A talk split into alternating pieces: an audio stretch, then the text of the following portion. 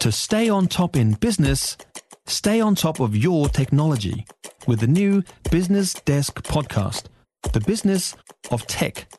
Listen on iHeartRadio or wherever you get your podcasts. 22 minutes away from 7. Let's get some insight back home into the insurance bill for the mess that we're facing so far this year. How many claims, how many checks? Uh, General Manager of Operations at AA Insurance, Simon Hobbs, is with us on this. Simon, morning to you. Yeah, Mike. So you're owned by Vero, so you're part of a bigger claim picture. How, how big is this, do you think? Um, so, so Vero actually um, own a share of AA Insurance. It's an independently operated joint venture. Um, but uh, for AA Insurance, um, from the cyclones so far, and it's still very early days, we've had more than 700 claims. Uh, over 450 of those um, home claims, 150 in contents, and uh, and only 50 motor claims so far, but we know that's going to increase significantly over the next few days. We know lots of communities are currently still cut off and communications poor. Are you geographically limited, or you cover the whole country equally? No, we, we cover the whole country, um, uh, always have, and um, you know we've got a, a fair distribution right across, across the place. So I think some of the challenges we have, though, some of those areas that are most significantly affected, um, will have a, a large portion of uninsured people. Yeah, but see, now this is the thing that concerns me long term. What's going to happen now is people make the claims, you guys pay out. Next thing I get in the mail is an increased premium, and I go in a cost of living crisis. I can't afford it. This is a long term, ongoing conversation slash problem, isn't it?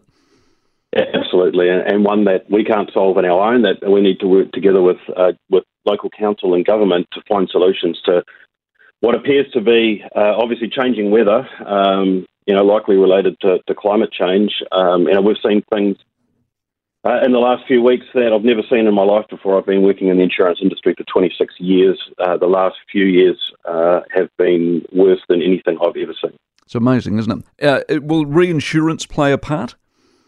Absolutely. And, uh, you know, we had a very tough reinsurance renewal um, last July. Uh, costs have increased significantly. Reinsurers obviously are global. They're looking at this part of the world. They saw what happened in Australia last year with, with significant um, floods and cyclones there. Um, and now uh, we've got similar problems. I mean, last year we had uh, Nelson um, and, and, obviously, you know, parts of West Auckland um, inundated with water. Uh, the, the, Auckland floods are absolutely catastrophic, and uh, and reinsurers will be looking at us uh, as they look at other parts of the world at the moment. They're they're not making any money and haven't for some time, and uh, and they're going to need to recover some of those costs. See, I don't want to get too political with you, but IAG uh, across the Tasman the other day, just, just just two or three days ago, they they announced a record profit. So there's money in insurance, and they're increasing their dividends. So you've got a cost of living crisis, you've got increasing premiums, you've got disaster and weather changes, and yet companies are still able to make money. How do you square that circle?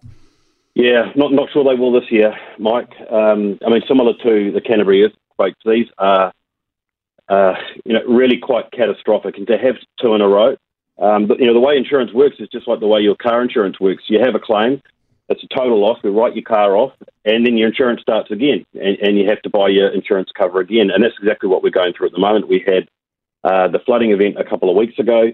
You know, we're into our reinsurance already. Now we have to buy more cover. So, um, you know, we're, we're having to pay out for more cover to start again to make sure that we've got an, enough cover to get us through to to the end of the year, and then we'll go through a process of of trying to negotiate um, those increasing costs as well. And look, we're not alone. EQC will face exactly uh, the same thing. We're, we're, we're, all buying our insurance from the same reinsurers, and, and the layer above that is retro insurance. So the money all, all just moves around, and uh, you know we're all going to have to pay. It's interesting, isn't it? How are you going to handle this? Would would you look at it regionally and go that region was worse hit than another region, therefore your premium's higher? Uh, you look at the person on the cliff or by the beach and all of those sort of things. Do you take all of that into account, increasingly so? We've really tried in the past to um, have more of a community approach to, to pricing, um, but we've very quickly been pushed down the path now of having to look really closely, you know, not only at those those properties that um, that you know are at risk and have been at risk, and we had properties that in Auckland that we just didn't expect to flood to the level that they did. Yeah. And, and, I think um, our whole industry has been pushed down a more technical path. Geez, these are fascinating times. Appreciate it, Simon. Uh, Simon Hobbs, who's the uh, the GM of operations at AA Insurance. If you enjoyed this podcast, you will love our New Zealand Herald podcast, The Little Things, hosted by me, Francesca Rudkin, and my good friend Louise Airy. We focus on all the little things that you can do to make a positive impact on your life and to cut through the confusion from the health and wellness industry. Join us every Saturday to hear from the experts for all the tips and advice you need. Just search The Little Things on iHeartRadio or wherever you get your podcasts.